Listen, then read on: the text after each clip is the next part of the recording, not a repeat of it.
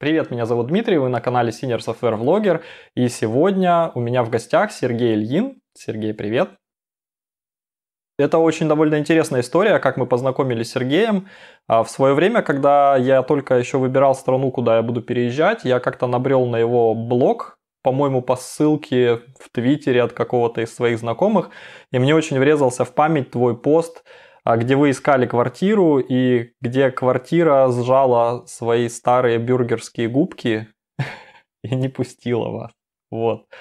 А потом каким-то образом мы пересеклись в Инстаграме. Я помню, я тогда увлекался каллиграфией, и Сергей подумал, что я должно быть дизайнер. Вот. А я не дизайнер, я программист и каллиграфию по большому счету бросил с тех пор. А Сергей работает а, довольно давно уже в студии JetBrains, а, начинал в Петербурге, да, Сергей?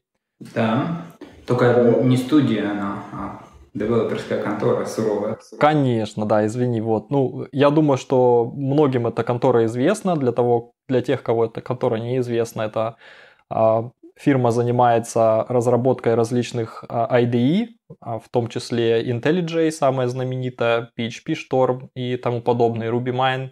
А, PyCharm, я думаю, покрывает практически все основные языки программирования, на которых можно только программировать. И недавно язык, который в этой конторе был разработан, это Kotlin, был признан официальным, официальным языком для разработки под Android. Вот, если я что-то неправильно сказал, пожалуйста, дополни, расскажи маленько о себе, а, как ты вообще пришел к JetBrains, к дизайну и почему ты решил дизайнить для, ну, для IT, в Digital и работать с программистами. Как это так получилось? А, да нет, все ты правильно сказал. Все сходится, все, все, все показания. А, получилось, что я начал работать с программистами очень натуральным образом. Дело в том, что я где-то в классе в девятом, я вдруг... Не, не так, я с самого детства я считал, что я хочу быть врачом. То есть там я менял немножко специализации. Я сначала хотел быть э, хирургом, потом дентистом. И, в общем, в начале девятого класса я поступал, пошел в медучилище, благополучно туда отходил один год. Вот, а потом тогда же в девятом классе я пошел в наш университет радиоэлектроники на кружок программирования, и меня совершенно очаровала вся эта система. У меня дома был ZX Spectrum какой-то, а там прям стояли, одна была даже машина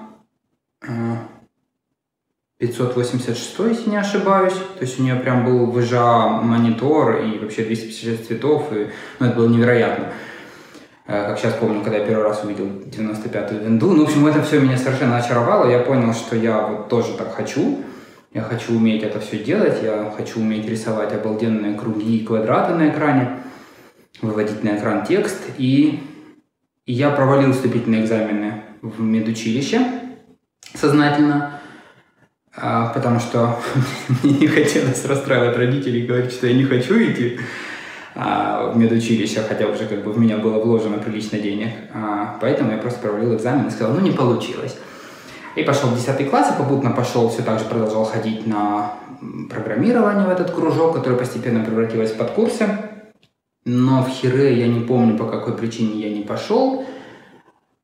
Я пошел в политех. И там я учился на программиста. Но а, где-то вот на курсу к третьему я понял, что мне больше нравится оформлять э, приложения, там, лабораторки какие делали курсовые, я делал на заказ курсовые, э, и мне нравится больше их оформлять, тогда был, появился этот Delphi, он был очень популярен, и там можно было прям играться с этими формами, расставлять их, и все, я прям очень сильно заморачивался, как я сейчас знаю, на юзабилити, да, я просто расставлял кнопки. Красиво. И э, да, и потом я стал брать сайты и так далее. И где-то на курсе втором, по-моему, мне стали там друзья заказывать, а сделай вот мне, пожалуйста, сайт. А потом я решил искать работу, и как-то через папиного знакомого я попал в магазин, который продавал компьютеры, и я туда пришел веб-дизайнером и попутно дизайнером всего, и я там учился вот всему этому сам с нуля, тогда еще ютуба не было. Я сейчас, я сейчас говорю, мне не верится. То есть я там какие-то покупал книжки, ходил на книжный рынок, покупал книги и что-то там вот из этого всего создавал. И поэтому, когда я закончил университет,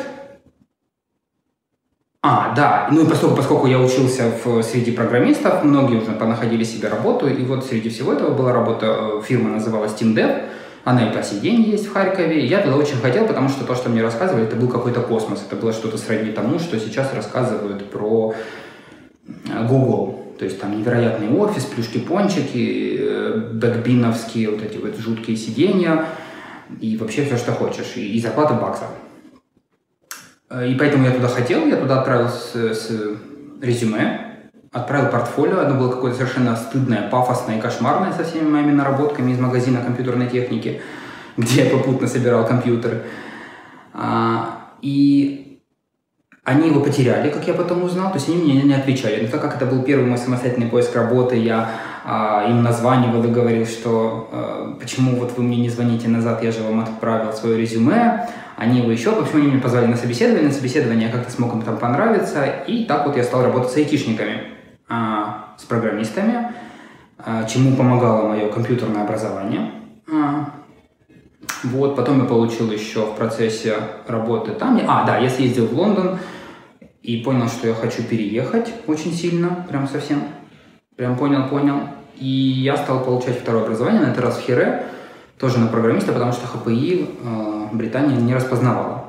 А, и было очень забавно, потому что я очень четко помню, что 26 числа я защитил диплом, а 28 числа Британия сказала, что она набрала программ, а, людей по программе э, High Skill Migration Program, и более, в общем, набор закрыт.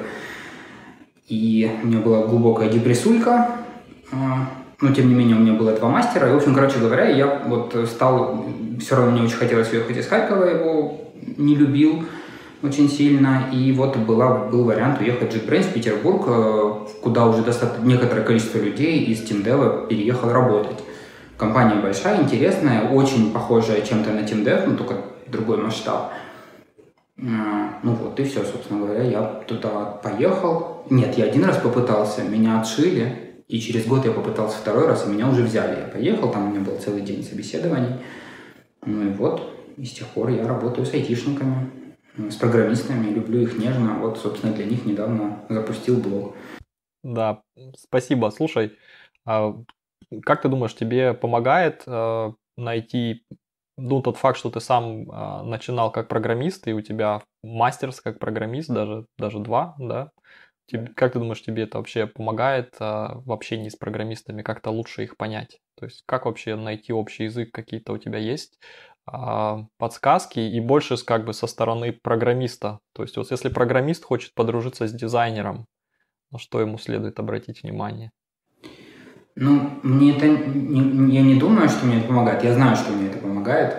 А, в том плане, что я чувствую, то есть, а, да, и я когда пришел в TeamDev, я еще там и в э, там вот в компьютерном магазине, я э, педалил сам сайты, то есть я еще был верстальщиком, фронтендером.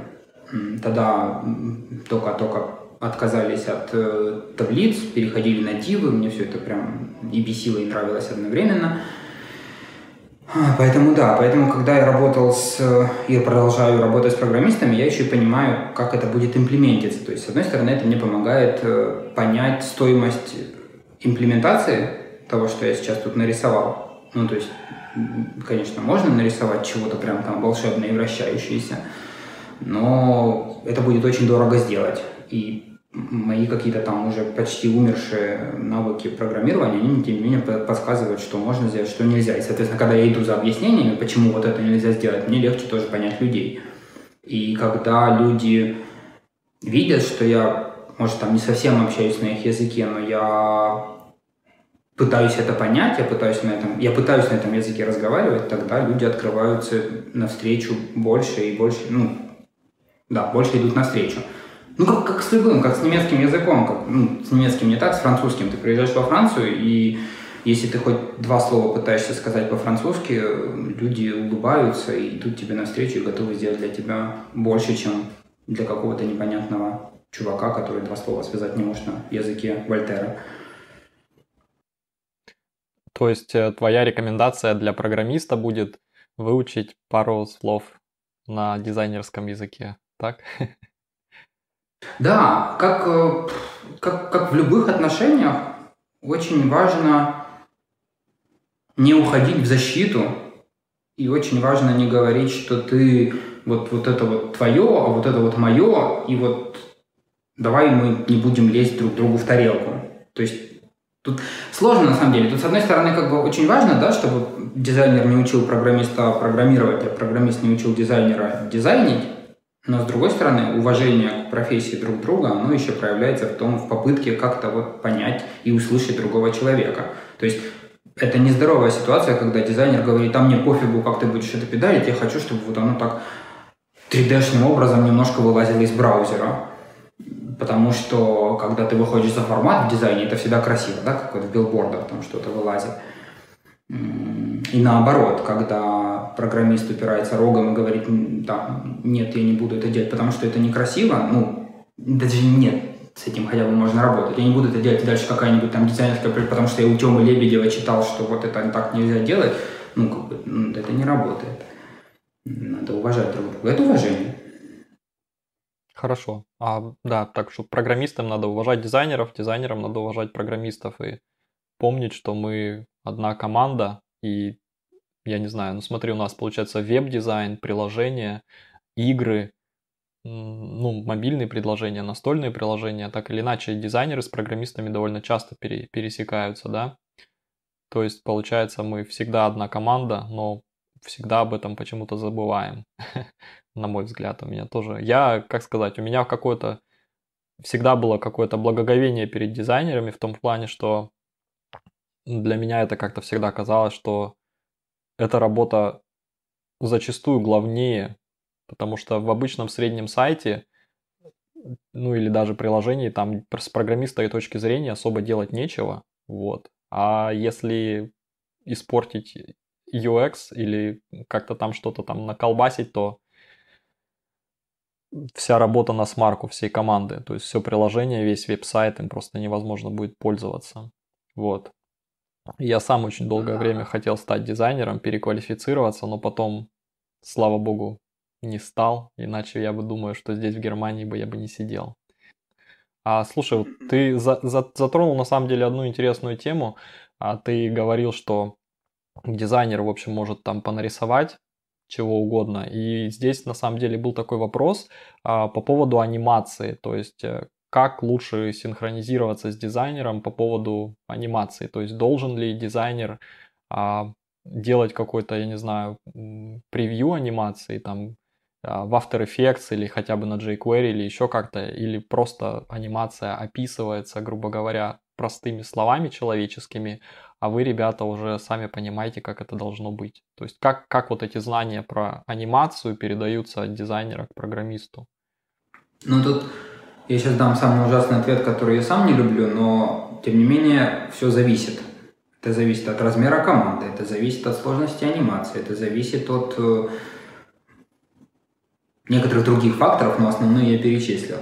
То есть, да, вот, э, например, я недавно делал, вот у нас JetBrains проводил конференцию по Котлину в Сан-Франциско, и там им нужно было сделать, среди прочего, табло с расписанием, и там сверху должны были мигать часы, и у часов я хотел, чтобы мигали точки, разделитель. Эту анимацию я просто открыл сайт Apple, показал э, страничку, там, где Apple Watch, и показал, что мне нужно вот такое вот мягкое понимание, то есть, о, мигание. То есть я когда описывал фронтендеру, что мне нужно мягкое пульсирующее мигание, он мне делал совсем не то. Я просто прислал ссылку, сказал вот так, и все. Больше, в общем, вопроса не поднималось. А, если это большая аппликуха, приложение для мобильного, и там, например, важно какие-то переходы и так далее и тому подобное. Их лучше отрисовать, и вот всякие тулы типа InVision или чего-то еще, у них есть уже готовый набор всех анимаций, которые с изингами, со всеми делами, которые, ну, ты просто их выставляешь, и они от, отщелкиваются одно за другим. Это лучше. Почему? Потому что ну, это будет все сложно очень описывать словами, что вот в этом случае она переходит вот так, особенно если какая-то сложная логика. То есть просто дешевле будет показать. Ну да, то есть я тоже на самом деле а, когда работаешь особенно с удаленной командой, начинаешь понимать а, ценность всего вот этих вот всех инструментов, В частности, InVision очень крутая штука. А, мне очень нравится, что там можно такой кликающийся макет сделать. И я, насколько понимаю, это дизайнеру довольно просто сделать. Ну, я имею в виду дизайнерам, которые не программисты с уклоном в дизайн, а просто чистые дизайнеры. И это помогает вообще найти общий язык и как-то оживить эти макеты. Я не знал, что там есть анимации. Спасибо, что сказал об этом. Да почти во всех современных тулах, да, есть. Ну, то есть, если это что-то сложное, да, After Effects, он хороший для этого, относительно простой. Есть специализированные тулы, которые еще более простые, но они такие гибкие.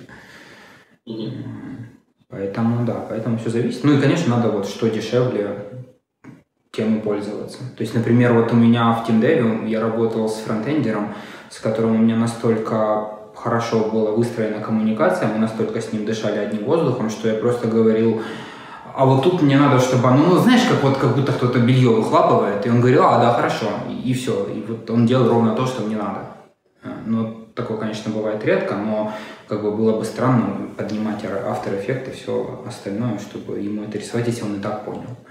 Слушай, а, я еще пытаюсь как бы понять, какие, как, какая, какая вообще а, разница между работой программиста и работой дизайнера, да, а, потому что обычно из-за вот этой разности подхода к разработке, вообще к процессу работы, мне кажется, тоже возникает очень много трений, и большинство программистских команд работает по, по скраму, либо по какой-либо другой agile технологии. А дизайнеры, ну, по крайней мере, у меня такое ощущение, дизайнерские команды как-то не любят такой подход и работают как-то иначе, и, и часто без методологии. То есть, э, и какой у тебя опыт, как вот организовать совместную работу? То есть, понятное дело, что если дизайн-команда работает как-то не по какой-либо технологии, то желательно как-то их, наверное, к этой технологии подвести и научить. Или, или не лезть. Как, как лучше? Тут а, обычно, я не знаю, как вот у тебя, но мне кажется, потому что ты описываешь, э, как в твоей команде, в твоей фирме, но судя по тому, что ты описываешь, как и везде, у вас дизайнеры это shared ресурс, распределенный ресурс. Я правильно понимаю? Смотри, э, я стараюсь на самом деле описать такую а, сферическую контору для разработки сайтов в вакууме, в которых я проработал пол своей карьеры. То есть, понятное дело, что у нас в Mesosphere э, дизайнеры это не shared ресурс, то есть э, у нас есть выделенные дизайнеры, которые работают только с нами, и они работают тоже по спринтам, по скраму, и э, очень часто у них как бы все тикеты тоже в джире, все нормально упорядочено, но я имел опыт э, работы, э, когда дизайн-команда просто работала, э, скажем так, отсюда и до обеда, да, то есть э, не было особо никаких, а, никакой методологии, и они даже не хотели никакую методологию иметь, скажем так. Это было очень сложно. Как? Это звучит как... Для меня это звучит как поломанная коммуникация. Ну, то есть они не хотели иметь методологию, скорее всего, они просто ну, окей, да, давай не будем гадать. Назад к твоему вопросу. Очень часто, то есть ситуации в основном в IT две. Это либо когда дизайнер прикреплен к какому-то проекту, и тогда он работает как этот проект, потому что у него не так много выбора, не такой большой выбор. А либо э, есть дизайнерский отдел, который является распределенным ресурсом, который, в который поступают задачи со всех э, остальных отделов как это, например, происходит в JetBrains. И в таком случае дизайнера просто надо включать в свой процесс. Ну, то есть, если его выделили на проект, и это какой-то долгоиграющий проект, то логично и необходимо с ним общаться. Как в любых отношениях, общение – это основное. И а, то есть, да, я не представляю, чтобы кто-то сказал, что вот, типа, вот, там, Сергей, давай я тебе сделаю работу лучше и удобнее. А я бы сказал, нет, иди нафиг, я хочу хуже и неудобно. Ну, так, так никто не скажет. А, можно сказать, конечно, Сергей, ты сейчас вот хочешь, не хочешь, но в три часа ты должен встать и прийти к нам, бросив все, и там постоять, помяться, послушать, как что кто деплоил. Вот тут я откажусь, потому что мне неинтересно, как что кто деплоил. И поэтому часто работает такая немножко гибридная модель, когда, например, люди, то есть люди идут навстречу друг другу. То есть я, конечно, прихожу, особенно если это большая команда, там, если, я не знаю, 15 человек, и вот слушать, кто что задеплоил, закоммитил, и как что там сломалось, ну, это неинтересно. И сидеть мне в телефоне тоже неинтересно, я лучше пойду и что-то сделаю красиво за это время. Но и я работал в таких командах, когда ты приходишь, и люди как-то так выстраивают отношения, что вот я рассказываю, что я сделал, и те, кого это касается, они тоже там следующими выступают. То есть не тупо по кругу, а вот как-то это все завязано. И потом я говорю спасибо большое и ухожу. А они там дальше уже продолжают, ну, если это... То есть, конечно, в идеальном мире скрам-митинг это там, да, каждый по, по минутке рассказал, и там можно, конечно, и подождать, но а если это в реальной жизни, это растягивается все минимум на полчаса, то тогда вот можно, мне тоже интересно и важно понять, что вот почему-то вот Петенька начал взять, нашел где-то мой макет и начал его педалить, хотя я его еще сам не считаю готовым. А там Настенька наоборот сидит и ждет непонятно чего, хотя э, уже давно все сделано. Ну, то есть, как бы это мне тоже полезно для моей работы. Слушай, я на самом деле сейчас сижу и думаю, что большинство тех проблем, которые, с которыми сталкиваются ну, меньшего размера студии различные, и веб-студии, и там, я не знаю, студии, которые разрабатывают мобильное приложение, они идут, э, первое, из-за сломанной коммуникации, как в принципе вообще везде, и второе, из-за каких-то косяков в, это, в, туль, в тулинге, да, в тулах. А, и получается, что практически любая, любой универсальный ответ будет а, либо используйте правильные тулы и научитесь между собой разговаривать, да, потому что ты вот говоришь, например, сейчас о том, что а, Петя начал делать макет, который не готов, а, а Настя или кто там был, не делает макет, который готов, да. Получается, что это, это решается тем же самым InVision, например, в котором есть состояние макета, которое дизайнер устанавливает, типа макет готов, или макет там в разработке, либо макет просто на базе концепции, а, по большому счету, да? Ты знаешь, вот за сколько, у меня 14 лет опыта, вот ты сейчас, по сути, опять предложил тул. И они обалденные. В их демках, когда заходишь на сайт InVision, все очень красиво выглядит, и ты прям видишь, как наша команда так будет работать, но на деле человеческий фактор – и кто-то пропустил коммент, кто-то что-то не увидел, кто-то еще что-то. Поэтому э, единственным советом, который я для себя вынес и которым я пользуюсь, открыл я его не так давно и пользуюсь сейчас им активно, это говорить. Как только что-то пошло не так, надо говорить. И если договориться, чтобы вся команда работала по этому принципу, вот, то есть прям следить за этим и прям вот как так продвигать эту тему, то тогда все будет хорошо. То есть вот как только ты начинаешь разговаривать, то есть, конечно, тулы в помощь, я не говорю, что нет, это все фигня, и давайте фотошопами перекидываться в, в скайпе фотошопными файлами. Нет, это сильно упрощает коммуникацию, все эти InVision, там, вот, или, например, я сейчас подсел и продвигаю на Sketch плюс Zeppelin, а, мне очень сильно нравится эта связка. Но все равно надо как-то коммуницировать и общаться, и тогда все будет двигаться так, как надо. Да, давай, если бы опять про общение зашли.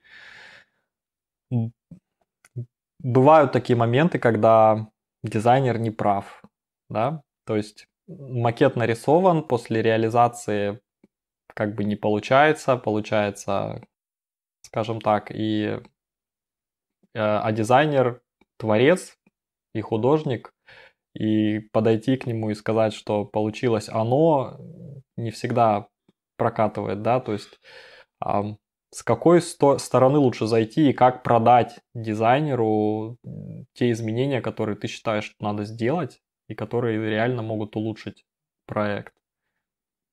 То есть на, на какие, с какими ниточками играть с дизайнерами надо?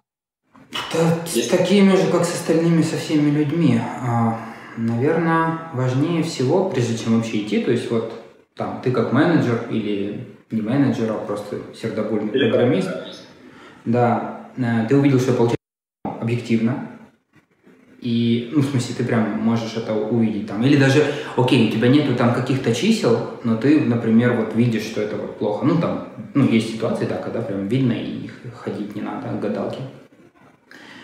Очень важно для начала определить границы территории. где твоя сфера ответственности, а где этого человека. И потому что если прийти в, в больших сапогах и натоптать на чужой территории, человек сразу просто станет изначально ситуация будет такая, что человек станет в защиту, и с ним очень мало чего можно будет добиться. Но если подойти с уважением, то есть и со своей территории попытаться общаться с его территорией, то тогда будет легче. Это первое. Второе, а, то есть там, если, например, при... Да, и говорить от себя. То есть, например, ситуация, когда я прихожу и говорю, а вот я читал у Тёмы Лебедева, что вот, э, вот так вот нельзя делать, а ты вот так сделал, и это плохо. Это плохо, потому что, во-первых, здесь нет своего мнения, а во-вторых,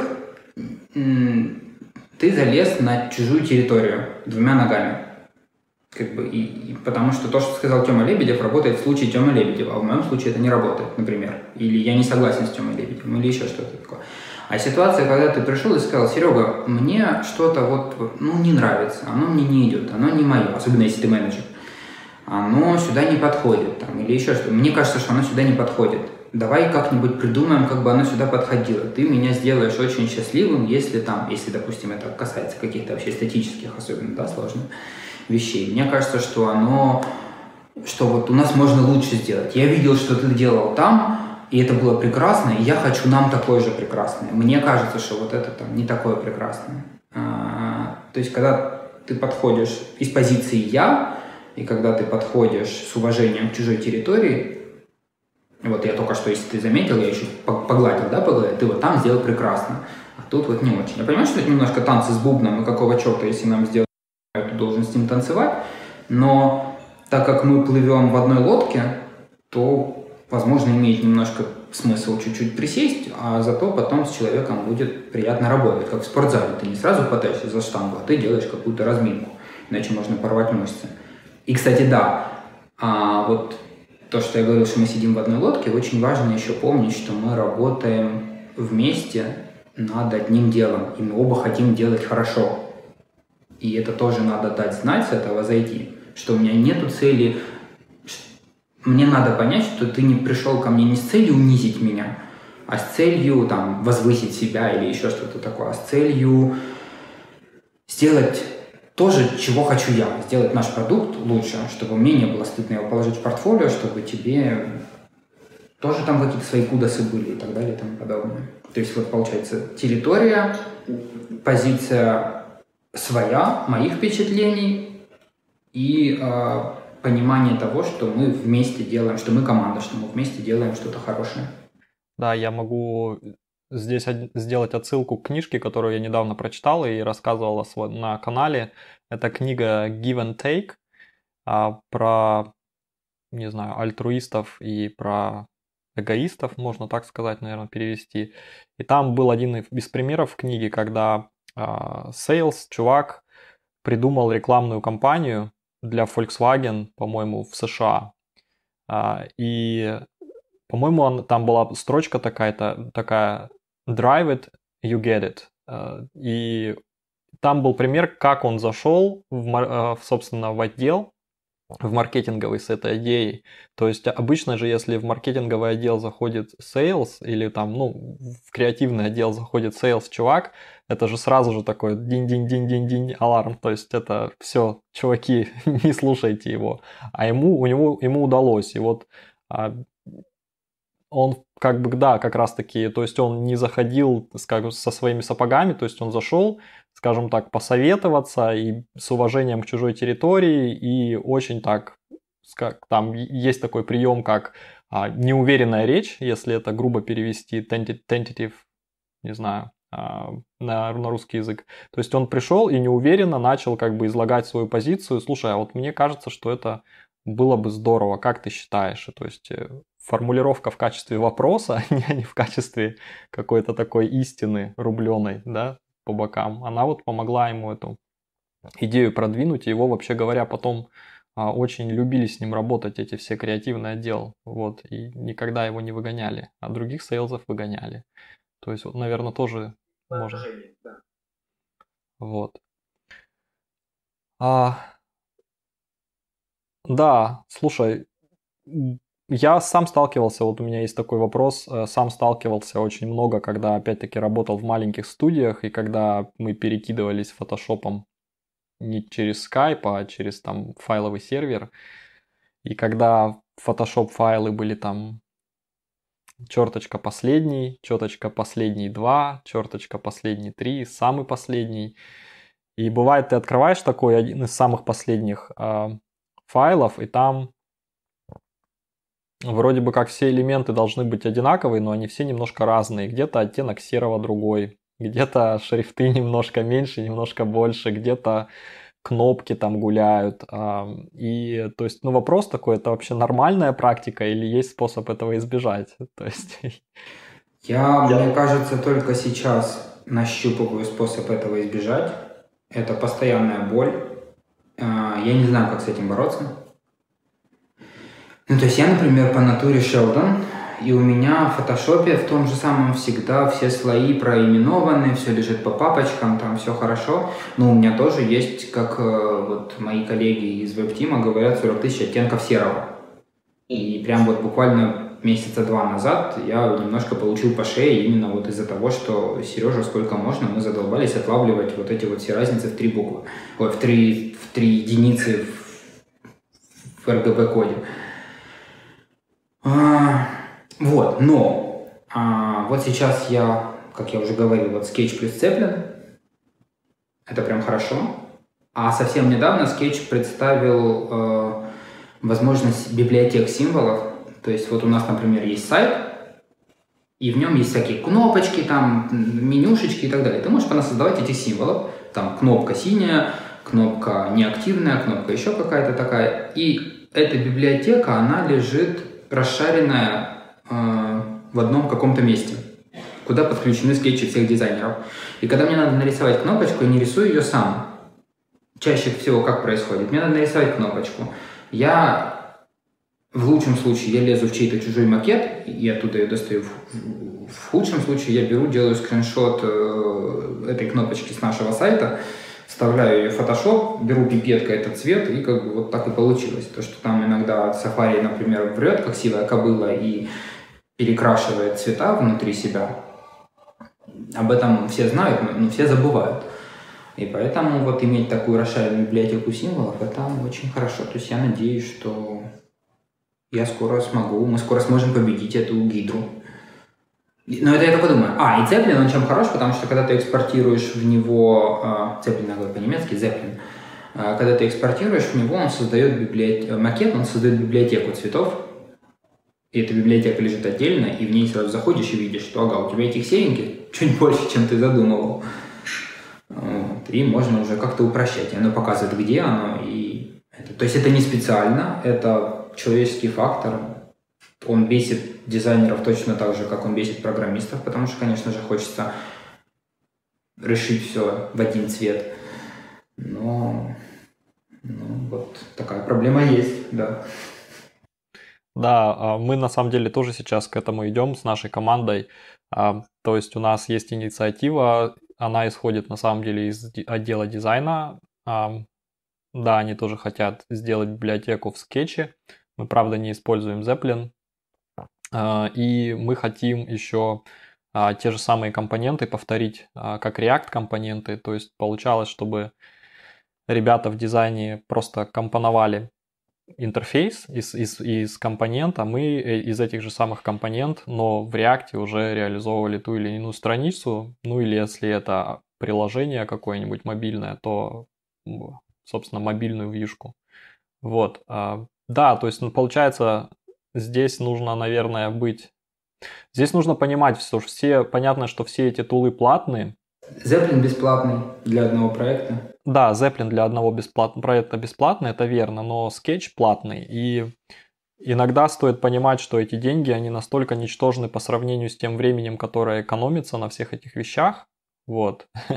И понятное дело, что если там в студии где-то скачан пиратский фотошоп, и все с ним работают, это одно, а если, но если действительно время дороже, скажем так, чем эти несчастные деньги, то рекомендация только одна, использовать что-то не Photoshop. Photoshop это же вообще для фотографии, его все начали использовать на, для всего подряд, просто исторически, я думаю, да. Вот, и с ним вообще же не, невозможно работать, с ним, в нем невозможно нормально верстать текст, вот, в нем не было до поры до времени нормальных инструментов для работы с векторной графикой. И я знаю, что очень многие дизайнеры уходили верстать сайты сперва в, в Illustrator, а потом они ушли вообще в InDesign. То есть программа для верстки, по сути, книг, я не знаю. Это адище верстать в InDesign, мне кажется, ну, в смысле, дизайн тоже, он еще меньше приспособлен для этого, на мой взгляд, он совсем для книг, для печатной продукции, где я его очень люблю. Про скетч, про да, что Photoshop вот сейчас его лихорадит очень сильно. Он э, пытается, он долгое время пытался повторить за скетчем, то есть он выпустил арборды, он выпустил там какое-то редактирование умное текста со стилями, со всеми делами. Но это все какие-то очень, как будто слон в посудной лавке пытается устроить чайную церемонию. И они выпустили вот сейчас убийцу скетча, как они ее называют, которая называется FX, не помню, как расшифровывается. Но пока ему до скетча, конечно, очень далеко. А, ну, то есть сейчас много. InVision вот скоро выпустит новый тул, тоже для прототипирования, но, на мой взгляд, это тоже будет просто модная игрушка хипстерская больше, чем какой-то серьезный тул. Предположим, что ты такой ну, не билюбознательный программист, а что-то вроде, да, то есть ты осознал, что дизайн отдел, отдел в беде в вашей, а, собственно, компании, никто особо этого не видит, а ты вроде как видишь, но не хочешь наломать дров, а хочешь как-то такую интервенцию провести, но очень так аккуратно, да, то есть пытаешься рассказать дизайнерам, которые работают с фотошопом, что, в принципе, не знаю, скачать можно не только Photoshop, но и Sketch, и вот как он может помочь. А как бы ты в этом случае зашел, с какой стороны в отдел дизайна, чтобы они тебя приняли за своего и начали слушать, а потом, возможно, заинтересовались тем, что ты говоришь, и в итоге спасли команду. Стой, в твоем примере я программист, а не дизайнер. Да, я бы выбрал главного в их стае и решал бы это сначала с ним. Потому что, возможно, то, что ты видишь как проблема, то, что я вижу как проблему, возможно, это фича. И тогда надо поделиться. В чем? В смысле, может, кому-то кому надо поменять оптику. А, то есть, либо чего-то там я как программист не вижу, в их команде, потому что я вижу только маленький кусочек, который торчит наружу. Потому что люди не знают, что мы делаем, и доходит до смешного. Совсем не знают, что мы делаем от слова вообще. Вот. Либо, либо люди этого не замечают, и они считают, что они очень клевые, и они вот там придумали пересесть на скетч и Zeppelin, а веб-тиму это вот совсем вот так вот поперек горла и, и вообще ни разу неудобно. Ну, например, и в таком случае, вот да, можно прийти, и опять-таки, оставаясь на своей территории, сказать, что вот, вот есть вот это, и оно мне мешает. Или там есть вот вы делаете вот это, вы, например, стали везде совать голых женщин на сайт, а мы банк, и это очень сильно мешает нашему имиджу, например. А, я, а дизайнеры скажут, там, ну как же, они же ведь продают, у нас такой кликбейт вообще обалденный, у нас э, и продажи прям увеличились, и покупки, и все на свете, и ты скажешь, что это вот там. Ну, то есть, и как бы, ну, и ты дальше начинаешь вот разговаривать э, в, в таком духе, что вот, вот есть вот там, можно, не знаю. Главное только не слать ссылки на Википедию. У нас были случаи, когда, да, там присылали ссылки на Википедию про какие-то совершенно базовые вещи, и, ну, это вредит разговору. То есть да, ситуация, когда ты выставляешь оппонента неумным, она всегда больше наносит вреда, чем пользы. А у тебя была такая ситуация? Ну, как сказать, мне же не сидится на, на месте на одном, но, а, но я считаю, что ты очень правильный момент здесь затронул, что иногда то, что тебе кажется проблемой, то есть ты видишь где-то и говоришь, а я знаю, в чем у вас там проблема. Вот на самом деле вообще не является проблемой, ее нет. А, это очень важный момент, разобраться, есть ли проблема, а был ли мальчик вообще. А, и да, желательно, ты очень здорово подметил, желательно с этим вопросом как-то зайти один на один с, с кем-то. Я, не, наверное, не думаю, что это обязательно должен быть самый главный. Возможно, кто-то, с кем у вас более отношения такие налажены, то есть наиболее близкий тебе человек. И пытаться как-то так вот с этой стороны зайти. А, то есть, потому что я, я по своему опыту говорю не только там про дизайнеров, а вообще даже если ты программист, и ты пытаешься исправить проблему в другой команде программистов, проблему, которой нет, это всегда встречается очень негативно, особенно если ты заходишь и говоришь, а вот эта проблема, и я сейчас вам ее решу. Вы вот сидите, а вот там ссылка да, на Википедию, там все люди уже придумывали, вы ничего не знаете еще на самом деле. А, это на самом деле еще очень здорово ложится а, в фреймворк Kinevin, о котором я тоже рассказывал, про уровни проблем, там простая, запутанная, сложная и хаос. И вот если ты не знаешь, где ты в уровне, не знаю, простой проблемы, если ты пытаешься эту проблему осознать как простую, то есть ты уверен, что здесь есть какая-то лучшая практика, которая может решить проблему, то это очень-очень опасное место, в котором ты можешь быть. А, Потому что люди могут в этот момент решать проблему более высокого уровня, какую-то, например, запутанную, где нет хорошей, где нет лучшей практики, где есть хорошую практику. Да. Опять-таки слушать, понимать и не пытаться превознести себя за счет других, да? Ну, собственно говоря, у меня так, э, можно сказать, я так начал работу в JetBrains. Я вот ты говоришь про то, что программист пришел к дизайнерам и рассказал им, где у них все не так. А я так пришел в JetBrains. Мне казалось, что вот сейчас можно тут взять, вот все не так, а вот сейчас приду и будет все так. И, и это было ужасно. Потому что, как выяснилось, что вот как ты говоришь, что есть определенные причины, по которым вещи устроены так, как они устроены. И люди не идиоты, и они прекрасно видят эти причины. И мало того, они с ними борются, и просто система, чем больше система, тем она инертнее. И да, приходить и говорить, что вот вы тут, я Д'Артаньян, а вы все вот то самое слово, это заведомо плохая стратегия, она не будет работать. Ну и вот как, да, как говорит моя жена, надо не разговаривать, а делать. И тогда все будет хорошо. То есть водить руками говорить, вот у вас проблем, а вот ссылки на Википедию это одно, а другое дело прийти и сказать, вот я сделал. И даже если там что-то будет не очень внятное и не очень красивое, но ты видишь количество усилий, которые человек потратил на... То есть человек переживает, он взял свое время, он разобрался, он потратил, особенно если это делает программист, это обычно очень мило и очень забавно, и ты смотришь, и тебе хочется этому человеку помочь, ты уже ты уже вовлечен в его проблему, и ты хочешь ее помочь, и вы становитесь командой, которая движет самый лучший мотиватор на свете. Это вот желание сделать хорошо, понимаемое обеими сторонами. Слушай, я, возможно, сейчас на больную мозоль на наступлю, но ты сам упомянул, почему все IDE, написанные на Java, настолько некрасивые? Java очень, очень, очень, и я могу много раз еще повторить слово «очень» до конца блога, плохой конструктор UI. Я забыл, как он называется. У них есть какая-то специальная приблуда, в которой можно... Э, то есть вот я в самом начале нашего разговора я упоминал Delphi. Delphi был прекрасен. Ты брал из библиотеки компонентов кнопку, лепил ее на серую форму, форма была удобно размечена как молескины такими точечками – и прям все расстояния, все, причем ты уже по дефолту лепил кнопку, она была хорошей высоты ширины, очень все по гайдлайнам. Тут это гениально придумал.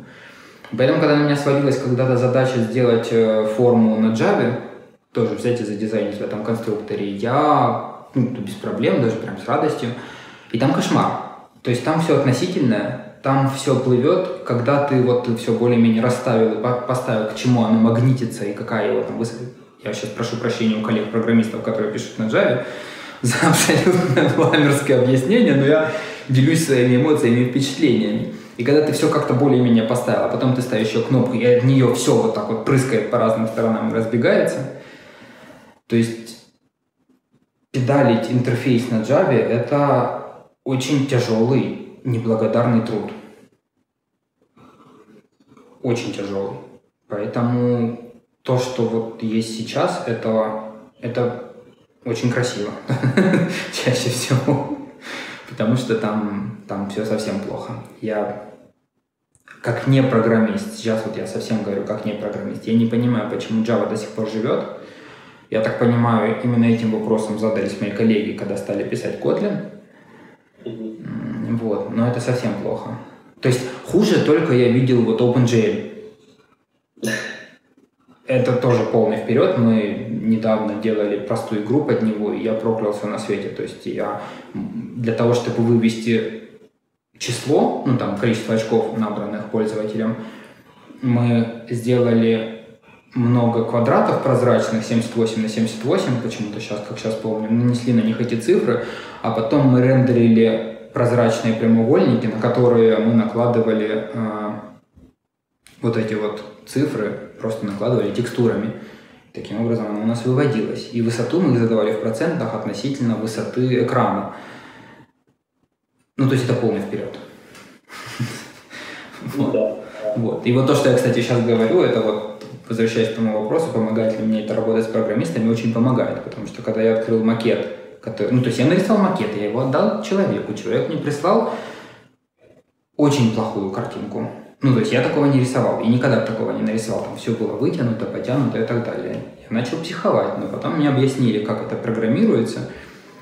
Я, я взял небольшую паузу, потом смог понять, что происходит, и потом я выдал какие-то расстояния в процентах. Они, естественно, все не сработали, потому что потому что гладиолус, я не знаю почему, в общем, она не сработала. Ну, я подстроился и как-то стал давать советы, как, окей, давай тогда вот отступи, вот, вот это у тебя какое расстояние? Такое, ага, мне нужно два таких расстояния, и мы так сидели и педалили на колени этот кошмар. Вот с Java то же самое.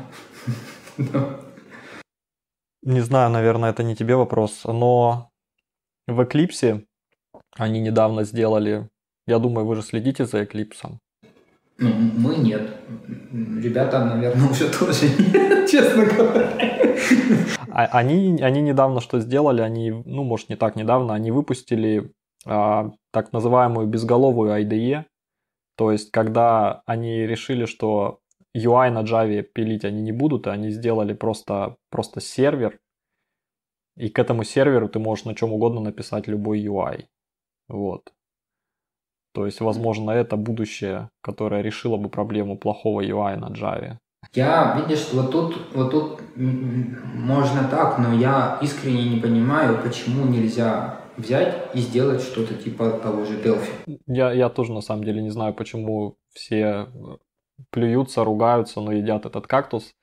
В том плане, что я не, это, не стараюсь ни на кого пальцем показывать или кого-то ругать. Но опять-таки, с точки зрения программиста, наверное, интереснее написать новый язык программирования, чем э, ис- исправить э, вот этот UI-builder, чтобы он правильно работал, да? Ну, этому монстру уже сколько лет? Больше 20 точно. Ну, так пора переписывать уже с нуля 10 раз. Ну, видишь, на нем же сложен, на нем же очень много всего и везде, и не знаю, мне кажется, мне кажется, мы к этому придем. Мне кажется, все упрощается, и все становится проще, и а, вот э, я там смотрел, мне очень понравилось, был на конференции, там выступал дизайнер главный из Гугла, автор материала, и он рассказывал, как он сделал э, тул внутренний для, гугл, для гуглеров, который позволяет просто программисту взять и сказать, что вот ему нужна такая-то форма, которая будет делать то-то и то-то, и она будет, вот он хочет, чтобы основной цвет был желтенький, потому что гладиолус, не важно, потому что он так хочет. И этот тул ему считает и выдает практически готовые макеты этих форм. И ему ничего не надо дизайнить, и дизайнерам ничего не надо дизайнить. Все происходит автоматическим образом, очень красиво, и цветы прям, цвета, цвета сам подбирает. Это, конечно, то есть есть мнение, что это не очень здорово, что от этого страдает дизайн вообще как понятие, да, что мы становимся жертвами посредственности, потому что автоматически сгенерированный дизайн, он по определению хуже, чем что-то, во что вложена душа. Но с другой стороны, это как, если кому-то хочется сделать хороший дизайн, никто этой возможности у него не забирает. И если... Но, но это убирает большое количество очень плохого дизайна, которое плохое не от желания сделать плохо, а просто от неумения. То есть люди бы рады сделать лучше, но у них не выходит. Слушай, очень интересный момент. А этот дизайнер из Гугла, он сам делал тул, то есть он такой тоже белюбознательный дизайнер, он дизайнер-программист. Это его зовут Джонатан Ли, он там, не помню, пришел, по туда 6 лет назад, за 6 лет вырос достаточно большую шишку, нанял себе, то есть он там начал переделывать это, делать э, материал дизайн, он начал переделывать Gmail, и это стало нравиться людям, и люди из других отделов стали приходить и просить такое же там для календаря, для еще чего-то такого. Он стал это как-то компоновать, вот как у нас это произошло тоже в других продуктах. Он стал это компоновать в какие-то гайдлайны, так появился материал дизайн, и в какой-то момент его отдел стал, столкнулся с той проблемой, что ему надо было просто сидеть и перерисовывать весь массив гугловых аппликух, а мы видим только верхушку айсберга, потому что там еще есть куча внутренних э, и всем все надо переделать. И вот, собственно говоря, он, я, я так понимаю, нет, он с кем-то сделал. Нет, там, большая, там речь о большой команде. То есть он заставил какого-то программиста сделать хорошо. Ну, да, да, ну, спелись. Ясно, потому что я хотел спросить, э, как ты считаешь, что вот, ну, понятное дело, что нужно знать, а, знать вообще, с чем имеет дело твой коллега, да, дизайнер или коллега-программист. Но насколько это, не знаю, обязательно или необходимо, или насколько за этим будущее, вот именно такие смежные специальности, когда программист, в принципе, умеет, не знаю, дизайнить или просто компоновать какую-то форму приятную глазу, и насколько дизайнеру важно программировать. Потому что, например, наш, наш один из наших UX э, ребят, он настолько хотел понять, почем фунт лиха, и понять, с чем мы каждый день сталкиваемся, что он запилил а, сервис для, а, ну, для парного программирования, можно сказать, когда у тебя в браузере разделяется экран на две части, прямо в браузере, и ты, нет, не на две части, вру, одна часть, и ты можешь совместно редактировать один документ. И можешь вести таким образом, например, интервью удаленно а, с программистом. Вот. Насколько ты думаешь, вот за такими смежными чуваками будущее? Или это надуманное? Ты знаешь, раньше я немножечко... То есть я, как я говорил, я и дизайнил, и педалил. Ну, в смысле, верстал. А в какой-то момент мне это очень сильно надоело, потому что программирование мне занимало намного больше времени и приносило мне намного меньше удовольствия. Я ушел в дизайн, и я прям при таких вопросах, ну, в смысле, не вопросах, когда мне говорили, что вот бы тебе, Сережа, подучиться кодить, я прям психовал и вспоминал профессора Преображенского и говорил, что в большом пускай поют, а я буду оперировать, и хорошо, и никаких разрух, и так далее и тому подобное. Потом как-то эта тема отпала. А, вот, и сейчас у меня в кабинете со мной сидит мой коллега а, Сергей, и он, он дизайнер, хороший дизайнер, и он а, педалит. Он делает, то есть вот если пойти на сайт JetBrains.com под хромом, да и вообще запустить на самом деле любой продукт, там будет так называемая генеративная графика, такие какие-то сложные всякие формы, которые там, ну, в общем, сложные всякие формы. А на стартовой странице JetBrains Chrome под хромом оно еще там красиво все крутится. А, и вот это все, это он все закодил. То есть он прям в идее, он запускает этот код, оно там что-то ему там какие-то переменные просчитывает, потом оно выдает векторную сетку, которую уже и автоматически выгружает Photoshop, и в этом фотошопе оно все там каким-то волшебным образом красится, и получается, ну там чуть-чуть руками подтюнить, но на выходе получается очень красивые картинки. И я понимаю, что я Сереге завидую. Я тоже хочу так уметь. При этом я понимаю, что у меня, наверное, будет пуки мало во всем этом разбираться. Ну, то есть я в какой-то момент просто отпаду. Ну, потому что это сложно. Из того, что я видел, это сложно. Это не халам-балам. Вот. Это очень красиво, это очень правильно, и, как я говорил, это помогает, это вызывает уважение у коллег программы. С другой стороны баррикад, а, ну, это просто вызывает еще и восхищение такие вещи. То есть мне кажется, что это, если это надо, то есть в, минимальном уровне это необходимо, мне кажется. Дизайнер, если он не полиграфист, там нет, а если дизайнер работает плотно с э, девелоперами, он должен разбираться в этом деле. Минимально. Дальше по желанию. Чем больше, тем лучше, но чтобы одно не мешало другому. Потому что когда, например, дизайнер считает себя программистом, фу, программист считает себя дизайнером и активно влезет в эту область, а у него просто склад ума другой. Ну, то есть, ну нет, ну вот, ну нет, бросай это дело и занимайся программированием, у тебя получалось хорошо. То есть не надо туда лезть. И есть наверняка, я не видел, правда, но есть наверняка такие же дизайнеры, которые лезут кодить и ломают билды перед релизом.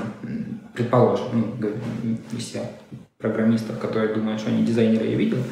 Обратной ситуации я не видел. Хотя я видел, кстати, и других программистов, которые с прекрасным вкусом и которые э, вот с одним таким мы очень серьезно переделали в свое время идею, IntelliJ идею. Именно на его чувстве прекрасного мы все и вылезли. То есть я там был, помогал, а он это все там переделывал. Это было очень интересно и здорово работать с таким хардкорным программером над э, дизайном вместе, как коллеги, как два дизайнера. То есть он мне там говорил, не, это какая-то херня. И я смотрел и понимал, что это реально какая-то херня. И там делал лучший продукт. То есть это было, это было прикольно. То есть надо. Да, я маленько хочу вот ты эту историю рассказал, я маленько хочу вернуться к тому, о чем мы говорили, что а вот так вот приходить и говорить, что вот это какая-то не очень правильно, но, наверное, когда уже установился вот этот рапорт, установилось взаимоотношение и какой-то дружба и понимание, что вы реально хотите одного и того же, а именно хорошего продукта во всех планах хорошего, да, то тогда уже, наверное, можно правду матку рубить. Да, да, конечно, конечно. Ну, особенно если это пир-ту-пир происходит, то есть как на равных общений, то да, конечно, да. То есть я прекрасно понимаю, что никто не пытается играть в, в силовые игры, там, кого-то надавить или продавить или еще что-то такое. Ну, то есть он мне говорит, что это херня. И даже если я не считаю это херня, то я понимаю, что ну, что-то его расстраивает, и как бы надо с этим расстройством не работать, потому что оно ему мешает работать. То есть, да, вот сильное взаимопонимание. Если ты начальник, то уже надо, конечно, аккуратнее со словами и с реакциями, потому что круги от большого камня большие круги. И если начальник придет и скажет, Серега, это какая-то херня, я, в общем-то, сажусь. Даже несмотря на то, что в JetBrains все предельно демократично, и, и я много раз такое слышал, но это, это, это стрессово. То есть приходится, так, это, это нет, это не то, что имелось в виду, меня никто на ковер не зовет, это вот просто человек пришел, коллега пришел и поделился мнением. Да, надо место и время еще почувствовать. Слушай, у меня есть такой один ключевой вопрос, который все ненавидят на интервью, а, на интервью на работу, поэтому я его решил задавать в своих интервью. Как ты видишь себя через пять лет? Всегда было интересно, почему пять лет? А пять лет, я не знаю, мне кажется, это связано с пятилеткой и какой-то такой, знаешь, э, ну, такой довольно долгий этап жизни, то есть какой-то не завтра, не послезавтра, не через год, а пять лет это такая на перспективу. Я не знаю. У меня сейчас какие-то начались очень большие и очень нравящиеся мне подвижки в моей жизни. И я не могу сказать однозначно.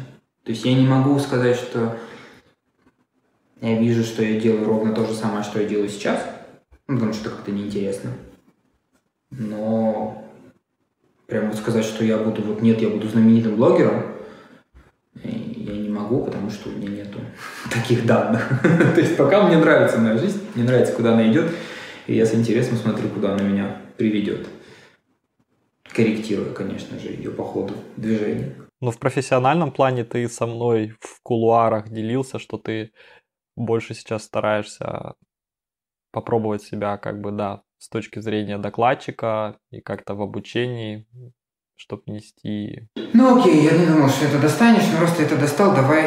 А, а, как я говорил, что не хочется много трандеть, хочется больше делать, поэтому я стараюсь осторожно со всем этим. Но да, а, в какой-то момент мне я понял, что мне бы хотелось... Меня накопилось уже очень много знаний, и мне было бы интересно ими делиться.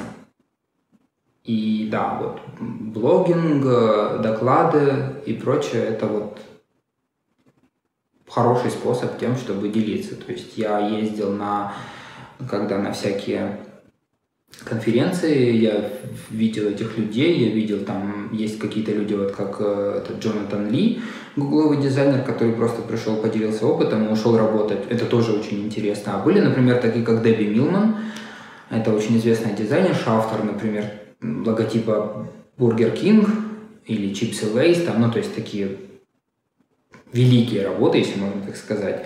Она полностью ушла из дизайна, она сейчас колесит, она с докладами, с рассказами, пишет книги, она ведет подкаст очень знаменитый, там, который многократно входил в топ-5 подкастов в Америке. Э, забыл сейчас, как называется. Интервьюирует там постоянно всевозможные гуру дизайна и не очень. А, и не очень гуру, не очень дизайна.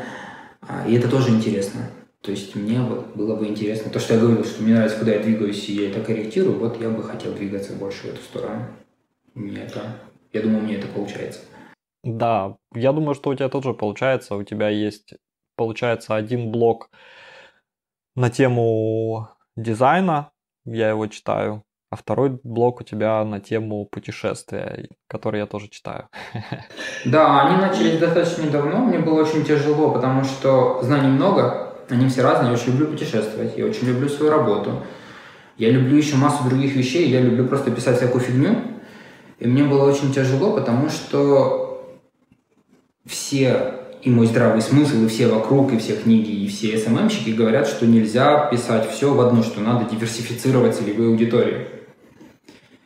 И это тяжело как же, если я начну писать про путешествия, куда я буду деваться все то, девать все то, что мне хочется поделиться по дизайну. А потом я вдруг понял, что можно завести несколько аккаунтов и писать в одно одно, а в другое другое. И блог про путешествия пиш, пишем, вот, например, мы с женой вместе э, распределили роли и обязанности. Она там занимается организацией меня э, и нашего контента и всего на свете, а я просто уже там набиваю э, текст. А, например, там блог про дизайн, я пишу сам, я стараюсь его держать коротким, он для девелоперов именно, вот опять же, как ты говоришь, а, помогает ли мне это с работой, вот я знаю, что это моя сильная сторона, и вот решил это прям эксплуатировать. Понимание того, что как программистам рассказывать про дизайн, потому что программистам это интересно. То есть вот эта вот тема, которая очень любовно всеми муссируется, о противостоянии дизайнеров и программистов, она, мне кажется, несколько большей, ее более раздутой, чем она есть на самом деле, потому что ну, на самом деле из того, что я вижу, люди очень тянутся друг к другу, и им интересно вот то, что происходит а, друг, друг дружке. И, ну и, понятное дело, дизайн сейчас становится все более важной составляющей продукта. Тот же beer, тому пример. И, ну, в общем, оно все сходится в одну точку постепенно. я пока так долго говорил, я потерял мысль. Да. И вот этот блог я его веду... А, вот что, маленький вот этот блог для программистов, там мне интересно делиться такими вещами, причем какие-то базовые вещи я недавно написал, что все знают про белый цвет и про Индию. И дальше там та-та-та-та, но не все знают. И мне пишет два, два человека, мне написали, а что такое с белым цветом и с Индией? То есть какая-то базовая совершенно вещь о том, что вот у индусов белый цвет это траурный, а черный это наоборот праздничный, это она тоже неизвестна людям. И это меня подстегнуло еще больше, ну, то есть, что вот есть вещи, которые для меня базовые, а ими ведь можно тоже делиться, они не для всех такие базовые. Да, я на самом деле тут с собой абсолютно согласен. А, есть такая, как начинается уже профессиональная деформация а, с, опытом в профессии, когда тебе кажется, что некоторые вещи вообще на поверхности лежат, а это настолько сложно даже людям из твоей профессии, которые, на, может быть, на несколько лет опыта позади тебя. И поэтому я всегда всем говорю, что очень при любой возможности нужно стараться делиться своим опытом, а, чтобы обнажить те самые вещи и понять, когда ты говоришь с другими людьми, что вы можете говорить абсолютно на разных уровнях. Не в том плане, что на разных уровнях интеллекта, а на разных уровнях понимания базовости вещей. Вот. Ну, это вот как, как мой один очень умный друган называет э, зашарить словарь. То есть, чем ты больше этот словарь, э, чем, чем больше людей знают этот словарь, тем проще всем и дешевле общаться. Хорошо, будем считать, что ты ответил на этот последний вопрос про пять лет. Вот, а, да, я могу только поблагодарить тебя за твое время, за то, что ты согласился ответить на мои программистские вопросы о дизайне. В любое время. И хочу попрощаться с тобой. Спасибо, что пришел на интервью. Да, спасибо, что позвал. Мне тоже было интересно, и это здорово. Спасибо, что позвал. Здорово придумал, и у тебя очень хороший блог. Мне э, влог. Мне нравится. Спасибо. Я надеюсь, что ты тоже про путешествия начнешь в формате видео вещать. У тебя уже была попытка, но... Очень, очень дорого выходит. Ну, то есть текст мне дается намного дешевле. Да, конечно, я все ссылки оставлю внизу под описанием на оба блога а, Сергея и на тот его мини-влог путешествия, которое они делали в Португалии с его женой. А, возможно, это подстегнет его все-таки пересилить себя и начать снимать влоги. Я просто представляю, какой красоты мог бы быть влог про Кейптаун, но не сложилось. А, вот, тем не менее, блог тоже очень красивый. Да, ну и как обычно, на сегодня у нас все. Спасибо, что смотрите. Пока-пока. Пока. -пока. Пока.